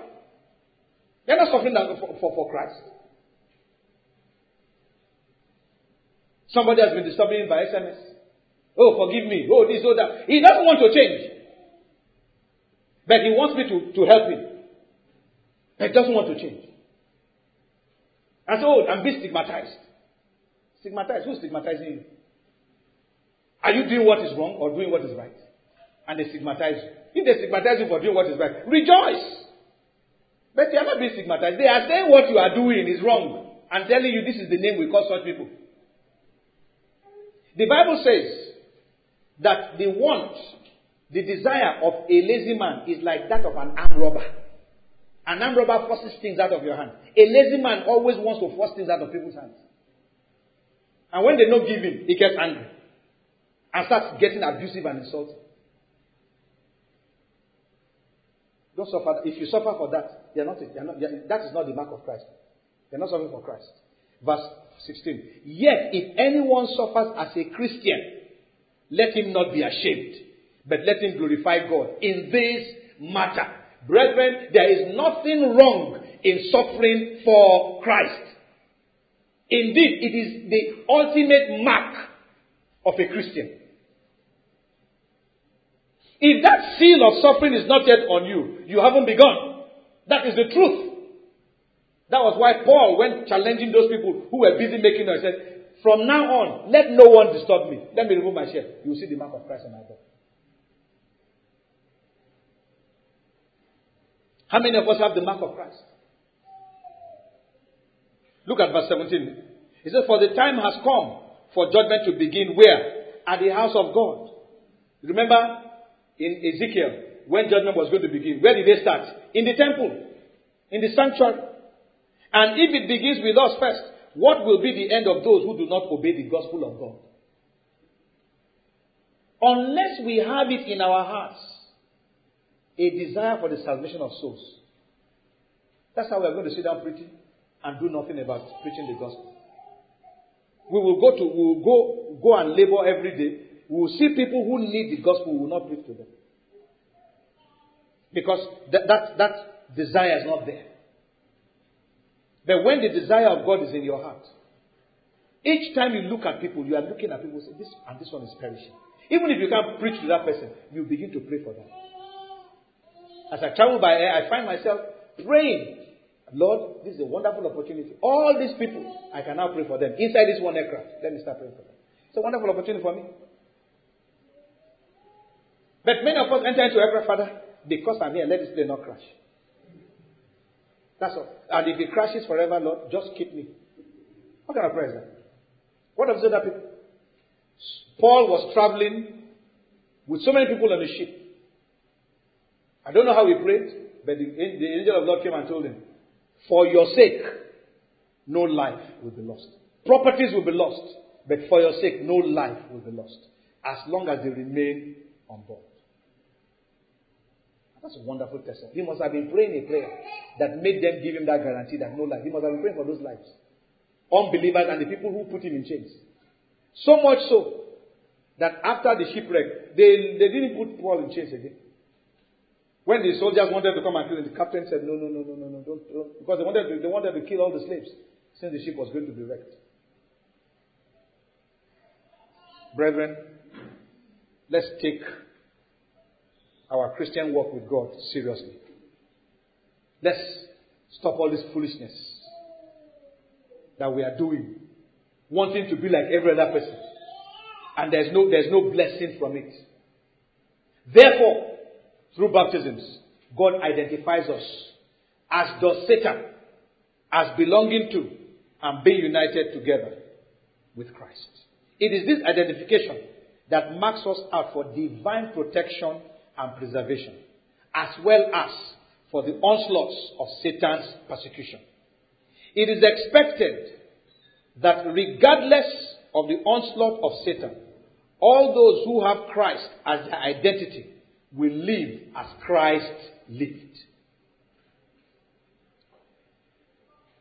Beloved, one of the things that challenges me is after going through all these writings, all the studies, all this documentation and presentation, that the people who should be receiving it disdain it. Now that's me as a human being. Can you imagine God? Who is giving that word? And the listeners are disdaining the word of God. It appears we don't understand many things about God. And I'm trusting the Almighty God that as we are discussing this matter of baptisms, that we are going to shape up and get ourselves to the place where indeed we can stand with confidence. How can somebody tell you that people are doing you in your father's house? If indeed you have the mark of Christ, why would anybody tell you that and you believe it? Then maybe you don't have the mark of Christ on you. How can anybody wake up in the morning and be telling you I'm prophesying into your life? You're going to be a great man. Who are you to prophesy that kind of thing to my life? You think God does not know what He's going to tell me? Your prophecy doesn't count if God has not first told you. Do you understand? If God has not first told me anything and you say it to me, what you have said, I put it in one corner. I'm not going to jump on it until I hear from God. That's the reality. You are not going to be the first person to tell me what God wants to tell me. Is, are you saying to me that God cannot tell me something? I can understand if I didn't understand what God said. And what you are saying is bringing clarification. That I can understand. But that you are the one initiating a conversation that God is saying to me. Every one of us must get ourselves to the place where we and God individually make first discussion contact when God has spoken to you and you come to church and you are hearing the message, the message is blowing up what God told you in a short sentence. Okay, and God was saying, this is what God was saying to you yesterday. That is what it should be. But that you come here just because you want to hear me say something and then you say, ah, I didn't say, he didn't say the thing I wanted to hear. You need to go somewhere else. What we are doing here to teach the Word of God. Once in a while, we take a break from a structured teaching like this. We give opportunity for discussions like you had last week and we had two Sundays ago, We discuss, we have questions that's uh, bothering us and things like that. That's also the provision of the cell churches. You go there, you discuss issues, things that are pertinent in your heart, and use the word of God to correct wrong notions. But for us to live casually, Sunday to Sunday, Monday through Sunday, Monday through Sunday, and just think that, well, any, anyhow, anyhow is anyhow. No, no, no, no, no, no, no, no, no, no. That is not what we are about. I was speaking to a young man today. I asked him, Why are you not in church? He said to me, I didn't feel like going to church. I said, Oh, no, no, no, no, you don't understand. You don't understand what I'm saying. I said, Are you born again? He said, Yes. I said, What makes you say that you are born again? He said, I've answered altar calls, man. I said, No, no, no, it's not the altar call. Tell me, what do you understand by being born again? Do you know what it means? He said, Doesn't. I said, Let me explain to you. And I began to explain to him the matter of sin. It is your nature. I asked him, I said, Did you go to school to learn how to tell lies? He said, No. But you can lie proficiently. Yes. It's your nature. It's your nature to lie. It's your nature to cheat. It's your nature to deceive. It's your nature to steal. It's your nature to commit fornication, and adultery, and all. It is your nature. Now, because of that attitude, God, as much as God made you and God wants a fellowship with you, He cannot come near you. What is on you is the wrath of God, not the love of God. So what did God do? The Godhead gathered in heaven and said, we need to deal with this matter. We need to free man from this bondage to sin. So Jesus Christ came and died for, for, for, for the sins of mankind.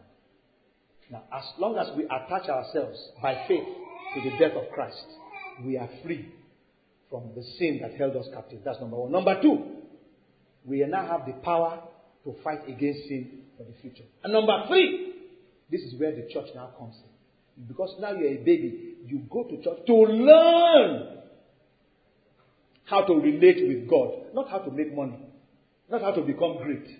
The first part of all is your relationship with God. It is in your relationship with God that God can choose you to be for wealth, for greatness, or for whatever, or for suffering. Whatever. It is God's choice. But you come to church and we teach you how to live, how to relate with God, so that henceforth you begin to relate with God on a daily basis, personally. As I'm talking to you now, that's how you should be talking to God. Prayer is not petition always. Prayer is communication, talking to God, saying one thing to God. That I, I told him, I said, look at babies. Look at that young fellow who's making noise and shouting there. We're happy that he's shouting, but disturbing us. But we're, we're happy all the same. We still manage it. It's the parents that we are going to flog for allowing him to making that kind of noise. Praise the name of the Lord. Ah, so let me chip that one in quickly. But we are happy. The day he says, Daddy, Papa, Papa, oh, we will celebrate. He's talking, he's talking. That's the same thing. When you receive the baptism of the Holy Spirit, heaven is rejoicing. He's talking our language, he's speaking our language. Right now, he's speaking the baby language, nyang, nyang, making noise, no problem. But he's talking. Can you imagine if he doesn't talk till he's age four? We'll be worried. We'll start going to hospital all over the place. But he's stopping us. But we are happy that he's stopping us. Do you understand what we're saying here now? Good. So th- that is the point. We must understand how God wants to relate with us. We must stop behaving like children of wrath,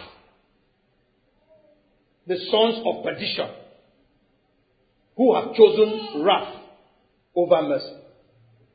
How can you choose to walk contrary to God when you have every opportunity to walk with God? And you still come to church and sit down I remember those days of the radio broadcast. Somebody called me after one of those broadcasts and said, Sir, uh, can you pray for me? I'm, I'm, I'm looking for a job. I said, "Uh-huh." So, are you born again? He said, No. Do you go to any church? No. I said, Wait a minute. And you want me to pray for you to get a job? You, you refuse the offer of salvation from this God, but you want this same God to give you a job. I said, My brother, I think you, you are getting your priorities wrong. What you should be doing is asking God for forgiveness for your sinfulness. It is all this rubbish that we are doing in our churches. Where we're telling people to come and receive one thing or the other. That's what is causing all this rubbish that we are going through. That's why people are behaving and misbehaving. That shouldn't be the case. That should never be the case. Brethren, I want to challenge you this evening. The reason why we are hearing what we're hearing is to be challenged. And my question to you is what identity mark is on you? Is it the mark of God or the mark of Satan? What lifestyle are you living? Is it the lifestyle of Christ or the lifestyle of Satan? When you come to church, for what purpose have you come? To meet with God or to meet with Satan? To do your own bidding or to do the bidding of God? To satisfy yourself or to satisfy Christ? Why are you here? What mark is on you? When heaven looks down, what do they see in this church? Do they see people who have the mark of Christ? Or do they see people who have the mark of Satan? Because you either have one of those marks. What mark do you have? Let's pray. If you are not sure of your salvation, if fear is still in you, the fear of hell is still in you. If you are still living a life of sin, you better come here so that we can pray together. We come to the front, we'll pray together. The rest of us be talking to God. As it affects your life. This kind of message that you are hearing now, let it not be said tomorrow that, ah, and the brother was in church, oh, and he didn't confess. The sister was in church, oh, and she didn't confess. Oh. may God not, may, may that not happen. Talk to the Lord. Talk to the Lord.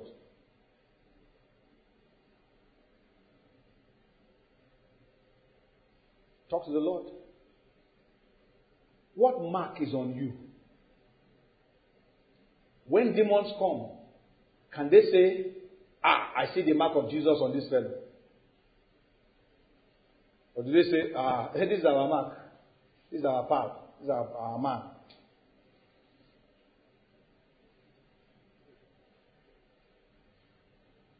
Are you a friend of Satan? Or does he consider you an enemy? Is Satan threatened by your waking up every morning? Or does he ignore your waking up every morning?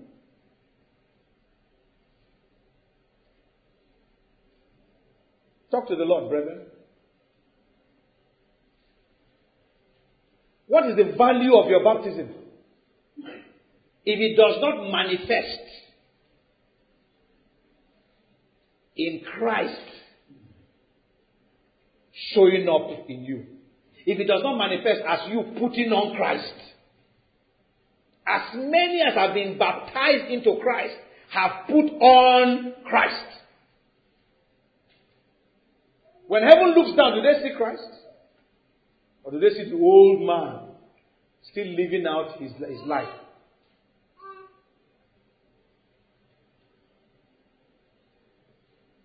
If God were to call upon his army today to go from house to house, from town to town, from place to place, street to street, cutting down men and women, will they say, concerning you, the mark of God is on this one, leave him alone? Or will they see the mark of Satan on you and cut you down?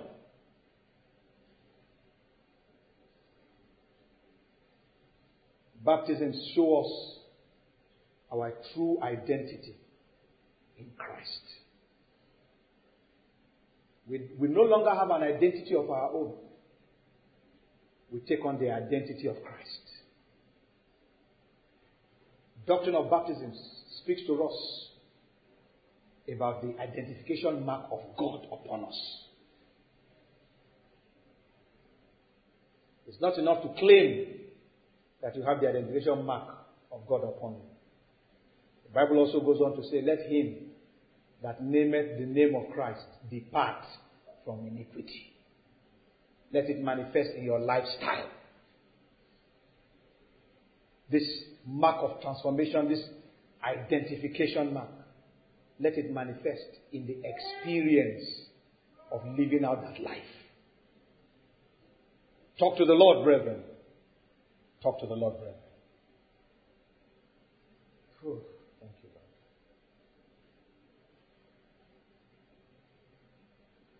Father, we have confidence by the blood of Jesus Christ to come into the place where you are. We come into the place where you are.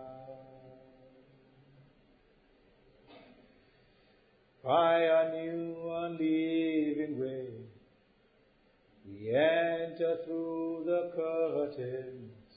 We come into the place where you are.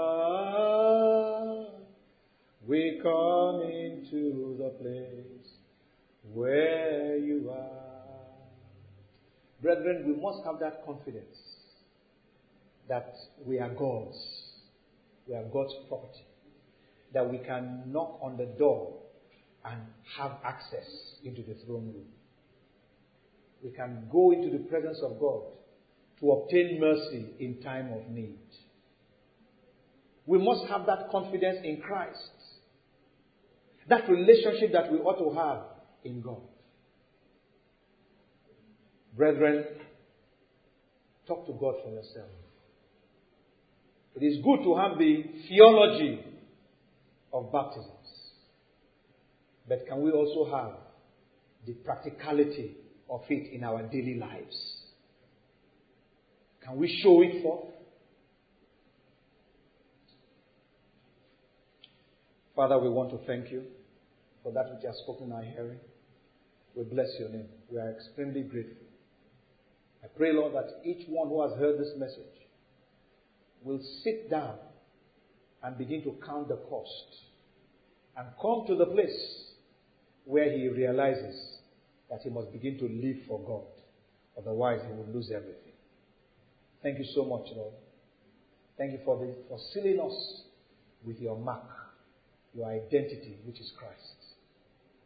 Thank you so much, Lord. For sealing us until that day of judgment, when we are spared, and when we live for a thousand years, reigning with Christ here on earth. Blessed be your name, Lord. In Jesus' name, we have prayed. Amen. Let God say better amen. Amen. amen.